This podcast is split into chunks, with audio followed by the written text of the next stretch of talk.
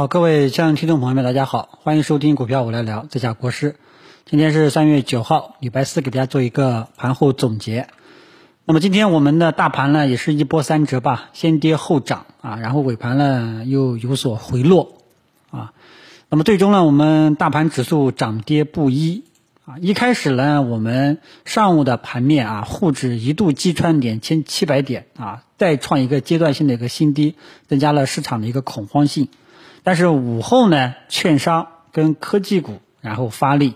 然后把指数又拉回来了，收复了部分失地，啊，这个但是最终呢，持续性呢也不是很理想，啊，好，那么下面呢，这个给大家做一个趋势的一个定性。首先我们看一下大盘指数，那么今天我们的这个上证指数，包括其他的中小板和创业板指数，整体呢是一个呃探底回升的这样一个走势，啊，成交量呢是依然还是比较低的。啊，下影线很长，那么今天收成这种下影线很长，是不是说明啊要止跌了？啊，这个我觉得嗯把握度不高啊。首先，大盘指数啊几个大盘指数短期的趋势我们依然维持看空对待，啊这一点呢大家注意一下就 OK 了。啊，先把这个大的方向给确定，虽然。下午出现探底回升，但是这种收盘形态，我们依然认为短期啊，大盘还是偏空的，啊，那么后面呢，就看这个下跌趋势未来怎么个走法了，啊，是震荡下行还是震荡震荡，对吧？这个我们一步一步去跟踪就 OK 了。总之呢，现在大盘呢，短期这个方向是下跌趋势，那么大家一定要理解大盘短期趋势是下跌趋势背后的含义。什么含义呢？市场的机会肯定会比较少，这个持续性可能不会很理想，操作难度、节奏点、入场时机的把握啊，都比较难度呢都比较大，潜在的操作空间啊，如果说没有绝对的把握呢，这个也都不要去碰了啊，好吧？只有一些极个别的股票很有可能会这个持续性表现。啊，但是这种小概率事件不太适合这个非专业的投资者啊，不太适合这个小白新股新股民啊，所以这个呢，大家注意一下。后面的行情啊，非常这个时候呢，我就想这个再借用之前老早以前粉丝说的那句话啊，后面的行情依然只是老司机进来能做的啊，就是这么一个态度啊。什么时候能够全面介入，或者说？有什么特别把握性的机会了？什么时候大盘出现调整结束的信号了？反弹的这种迹象比较明确了，啊，这个时候呢，你进来喝喝汤也就差不多了，啊，整体上你如果说想吃肉，啊，这个暂时国师呢能力有限，暂时还是没有发现有这种迹象的，好吧，大盘的趋势跟大家说到这里，然后这里。我们来穿插说一下中小板和创业板。有朋友问了，啊，中小板和创业板本周啊，加上今天，耶，这不是连续两次探底回升吗？这种是不是有反弹的预期呢？对，这句话是对的，连续两次，对吧？到了，比方说以中小板为例，连续两次到了六千四这一带都拉回去了。今天呢是第二次。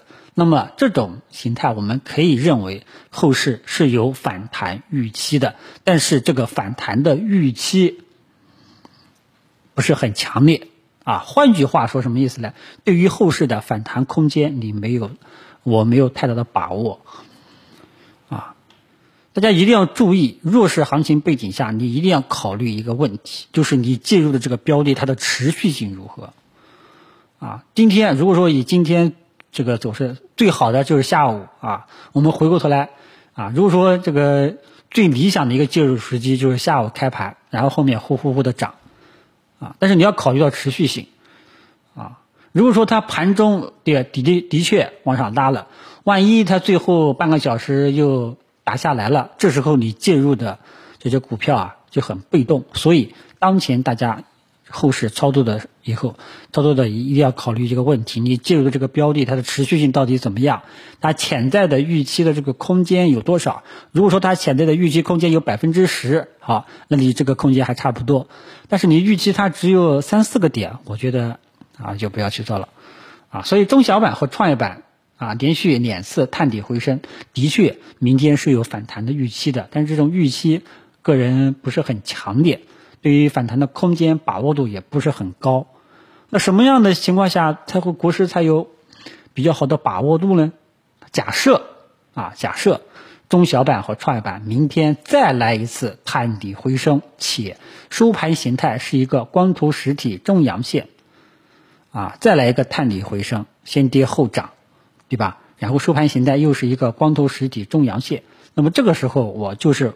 我以前跟大家分享的一个干货叫什么呢？三针探底，那么往往预示着第二天的反弹，这个空间往往会比较大。这时候呢，可以支持大家进去做反弹，啊，做一个短期的一个反弹，明白吧？就是这种，好吧？所以呢，大家记住了啊，大盘整体短期维持下跌趋势看待，只是中小板和创业板稍有反弹的预期在里面。啊，中小板为什么会有反弹的预期在里面呢？主要还是下午科技股有所表现啊。但是对于后市的持续性空间，目前来说，国师表示，呃，这个能力有限，把握度呢不是特别的高，暂时呢是不敢盲动的。除非明天再来一个探底回升，且收盘形态是一个光头实体中阳线，我觉得这个进这个时候进去做短线，这个风险系数比较小啊，就这么一个态度啊。这是第一个大盘趋势，大家。先了解啊，要理解大盘趋势短期看空背后预示着什么？刚刚已经说过了。第二个，后市我们的操作的主思路，大家记住一条啊，这个一条也是今天节目最主要的一点。只要大盘没有走出调整结束的拐点信号啊，没有走出像我这个去年十二月三号跟大家讲的这种大盘的拐点信号啊，大家后面操作的思路。主思路，我再强调一遍，就是看看有没有反弹的机会做反弹，啊，反弹有高度啊，这个高度比较有把握，你就进来做反弹。逢反弹，从反弹的道路上逐渐的减持离场。如果说你能力好，你就跟踪这个反弹的持续性；如果反弹持续性，你觉得你的能力比较好，有持续，你就继续持有，拿着再看一看。如果说这持续性呢不好，那你这个把握你的能力稍微欠缺一点。不好跟踪这个持续性，那你就潜在的盈利空间你就放低一点，啊，就这么一个态度，好吧？那么第一部分跟大家讲完了啊，大盘的趋势，大盘趋势是看空的，背后的代表的什么意思？后市的我们主要的操作思路是什么？好吧？然后我们再来点评一下科技股。那么今天呢，我们可以看到科技股呢一开始就表现了一个抗跌的一个状态，整个上午。呃，在权重啊，在一二线权重蓝筹这些标的，还有白酒啊，像像里面喝酒吃药，这些都是大白马，对吧？在他们的这个拖累下，整个沪指直接击穿两千七百点。但是在沪指击穿两千七百点的时候，大家都看到了科技股表现出了一个明显的一个抗跌的这种迹象，然后午后出现了一个拉升，对吧？嗯，那么科技股怎么看？是不是它要启动了啊？那么国师的意见呢，还是跟中午说的一样。虽然它今天没有跌下来，但是我这它的趋势的定性依然还是在低位震荡纠结反复。那么大家可以以芯片或者说这个芯片 ETF 啊、半导体五零 ETF 啊作为参照物，它们依然还是在低位震荡纠结反复。啊，你像这个苹果是一个明显的下跌趋势，对吧？五 G 呢，这个也是抵抗性下跌吧？啊啊，所以这个大家呢，就如果说因为前期科技股涨得最凶的是谁啊？大家不要忘记了是芯片，所以芯片呢，大家可以适当性的跟踪一下，跟踪什么呢？就是它目前来说长达两个星期的低位震荡纠结反复，后市到底怎么选择方向？如果说它走出了一个拐点的信号了，啊，也到时候我们看看能不能做做科技股的这个机会，啊，如果说没有，啊。啊，估计可能这一块还要震荡纠结，反反复复吧。它就是这种状态，啊，明白吧？它就是这种从高位打下来，然后在这个低位震荡上去下来，下来又上去，反反复复啊，震荡态势。目前来说，尚未发现比较理想的建仓信号。啊，否则的话，基本上就是在里面捣鼓捣鼓短线。这种捣鼓捣鼓短线，这个我觉得不做也罢，好吧？因为我觉得它应该快要出方向了，啊，那个震荡时间蛮长的了，看看能不能出个方向，以及出的方向是不是建仓信号，好吧？这个是科技股。那么今天今天科技股呢，呃，其实最主要的一个代表呢，还是这个中信通信啊。中信通讯呢，今天下午出现了一个强势的一个拉升啊，盘中呢。逼近跌停啊，逼近涨停，呃，但是呢，我觉得中信通讯这个拉升，我不知道什么，应该是有什么利好刺激啊。当然了，我也不知道什么消息，呃，但是从技术面角度上来讲，它仅仅是一个下跌中的反弹。你想一下，它从五十六跌到了这个三十八、三十七啊，今天呢反弹了一下，今天的上涨只能认为是反弹的性质。我估计后面肯定还会有所反反复复。那么长期怎么样？这个。我我就能力有限，看不出来了。我只能说，中信通讯今天，嗯，更多的还是一个跌的多了，跌到一定程度了，开始有短线资金进来了，就这么一个状态，好吧？可能还要反复啊。所以整个科技股呢，大家这个还可以继续与芯片，或者说这个相关的相对应的 ETF 作为一个跟踪，还是在低位震荡反反复复，啊。啊，否则的话呢，基本上持续性都不是特别的理想，啊，这是这一块，啊，然后我们再谈谈这个优质的权重蓝筹白马好人票这一块。那么今天大家都看到了，今天这一块呢，一二线的权重蓝筹啊，喝酒吃药、家电、房地产等等啊，食品饮料基本上都出现在涨这个跌幅榜上，啊，那么它尤其是还有像这个银行啊，银行呢今天跌的也很惨，啊，银行呢最近是一个。呃，砸盘的一个主力军，那么这一块大家记住了啊。虽然说他们下午，比方说茅台今天收了一个震荡十字星，啊，中国平安、五粮液都有下影线啊，但是短期呢，他们也是看空的啊。还是那句话，我在这个说一遍：如果本月这些银行啊、这些大蓝筹白酒啊啊这个等等这些大蓝筹白马。啊，如果说这些优质的标的，他们本月的月线，啊，是一个光脚的一个实体的一个阴线，那么这个后市呢，可能还要继续下跌啊，大家到时候注意一下，这个到底是不是在这个位置，这个构筑头部呢？本月月底很有可能就知道答案了，啊，反正国师的能力呢就比较有限，这个没办法。这个个人的体系是这样，必须要等到收当日收盘，不是说当周收盘，当月收盘啊，才知道或这个趋势的定性啊，否则的话呢，对后面没有把握啊。你看之前，我记得三月初沪指三天大涨啊，我当时说这个是不是牛这个全面牛市要来了呢？这个说实在话，国师能力有限啊，必须要等到收月线。结果这个月从月头跟踪到月尾啊，大家终于知道了啊，这个判断牛市、判断这个抄底，真的不是你想的那么简单啊，还是尽量要有把握的基础下尽量去做好吧。那么关于这个呃科技股的状态啊，给大家说到这里了。然后关于这些权重蓝筹、优质的呃权重蓝筹、白马好人票。啊，公认的这些价值投资标的，国师的个人看法也给大家参考了啊。那么基本上主要内容也就这些了。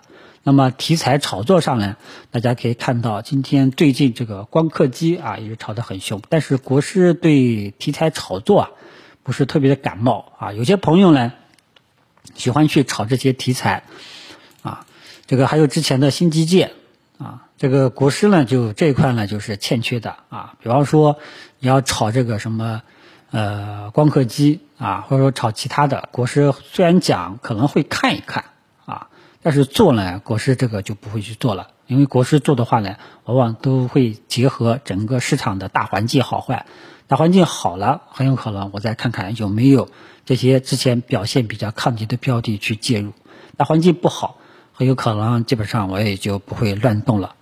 啊，这个呢其实是每个人的方式方法啊，有的朋友呢他就喜欢去打板啊，去搞游资股，去炒题材啊，呃，也有一套水平。也有一套能力啊，这个呢，你就是因人而异了，好吧？